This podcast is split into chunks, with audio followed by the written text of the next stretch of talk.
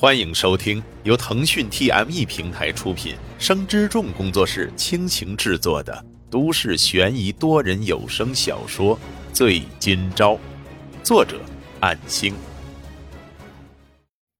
第一百零九章，眼看着每日的收益已经提升，甚至昨天十月十五日，光一天的时间，算上平台的实际收入，总收入突破了四百块钱。这是以前哪怕是二十个小时都未必做得到的金额，然而现在只需要十五个小时，四百块钱。沈金钊的心情十分激动，如果能维持一段时间，总归是不错的。虽然君不见说过可能十天就回本，那只是一种夸张的说法，然而有这样的成效也是非常的满足，毕竟这是一种长久的收益吧。十月十七号，君不见因为有事，断断续续交谈过。虽然隔天上来，不过却有他的朋友邀请，倒也没有什么问题，收益方面没有受到什么影响。沈金钊甚至有考虑过，如果经济稳定之后，条件允许的情况下，君不见给自己的那两千块钱应该还回去的。如果不是他自己，又怎么可能在这方面的收入提升这么快？十月十八号，君不见罕见的当天下午就上线了，群里又热闹了一番。令沈金钊忐忑的心情多少平复了一些，而且一整天都在陪群组的人游戏，一直到次日凌晨，君不见转账了五百块钱。这也许是沈金钊加入这个新兴行业后收入最高的一天了。虽然这里面有许多说不清的人情在，对君不见也是非常的感激。在聊了一番之后，沈金钊认为是对方帮的自己，如今又怎么好意思继续欠他的钱呢？于是。向君不见转账了两千块钱，算是还清了欠款。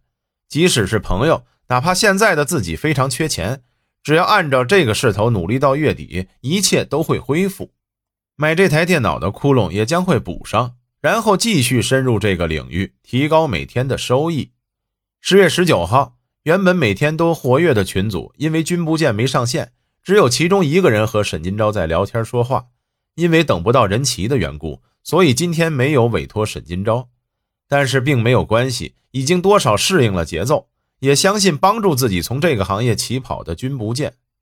很快的，沈金钊就投入到平台的委托工作。十月二十号，群组里已经没有人说话，那种不安的情绪在沈金钊心里不断扩散，甚至想到是人都会有自己的私人时间，可能连续一个礼拜的玩，他们也是会累的吧。然而自己是当成了工作对待，直到睡前看了看后台上的数据，十天的时间，自从收益上升之后到现在，后台可提取的资金已经超过三千元，加上还有平台外君不见他们的佣金，这是难以想象的收益。就在十月二十一号星期一的下午，今天君不见他们也没有上线，沈金钊如同往常那样在手机应用里对任务按钮点击提交完成时。突然弹出了页面刷新，账户自动退出，重新登录却提示已被封禁。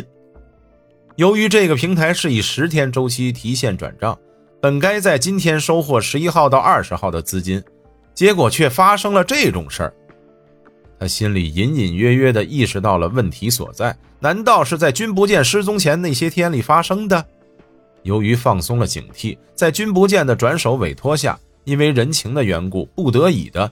还临时接受了几个非平台接口的额外的代玩任务小单，或许被某个客户给举报了，赶紧联络平台客服，然而却得到了最坏的回答，的确是因为严重违反平台规定，就是那几个小单，还有十九号那天只剩下一个人和自己聊天的那个人，把所有的群组聊天记录给了平台官方，看着平台客服所说的内容，无从辩驳，甚至是申诉无门。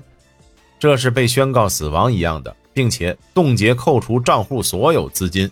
今后沈金钊这个身份与注册手机被拉入了黑名单。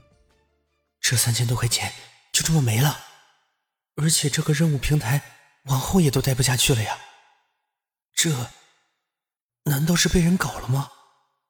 君不见为什么？为什么他？沈金钊不愿意往坏的方面去想，然而事实摆在眼前。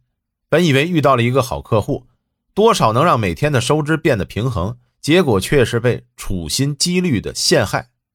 现在，连唯一的经济来源都被断掉了。往后该怎么办？他看了看这台还没用上十天的电脑，然而已经超过了七天的退货期限。难道这也是对方考虑好的吗？到底是谁在背后做的算计？唐明镜甚至是帮过我的，他或许不会这样做，否则没有必要帮忙隐瞒。那么，只能是魔金尊。原来从一开始的指定委托就是陷阱。甚至诱使自己把仅剩的那点钱去买这台电脑，如今已经发挥不了大用的投资。如果这件事并非竞争对手恶意钓鱼，而是莫金尊所为的话，虽然不知道他是怎么知道的这个平台，从而进行一连串的狙击设计，以那位委托客户君不见获取彼此信赖的方式，诱使自己一步一步地走入他们的圈套。无可奈何，又不可能找人借用身份。就算能再次到这个平台继续兼职，借用身份总归是存在着风险，到时候很可能又是一次十天的白忙活。他咬着牙，只能将这个软件卸载，毕竟这个软件不在正规应用市场渠道下载的，免得存在其他潜在的风险。由于君不见和那些人给的佣金和自己的一部分支出，全都用在姐姐的住院费上面了，眼下。资金只剩两千多了，就算把这台新电脑给卖了，着急出手的话，估计也才五千来块吧。还有十天就要交下个月的赔偿金了，再加上姐姐后续的费用，如果这十天再找不到新的收入来源，那下个月未必能撑住啊！难道那个时候真的要沦落到去借钱吗？而且怎么好意思开口呢？就说告诉朋友们，自己在网上被人骗了，花了近万块钱买的电脑，折旧都要亏几千块吗？这实在是太愚蠢了吧！这件事要是慕成雪知道了，也会令他失望的吧？他想起这几个月认识的朋友，老纪、老郭、老刘、高哥、唐明镜他们，虽然他们未必会见死不救，可是不到绝境，那是万万说不出口向他们借钱的。就算借到钱用于一时，如果不能解决收入问题，那么最终还是会陷入死循环。本章播讲完毕，感谢您的收听。若您喜欢，就请动动手指分享和订阅吧，谢谢。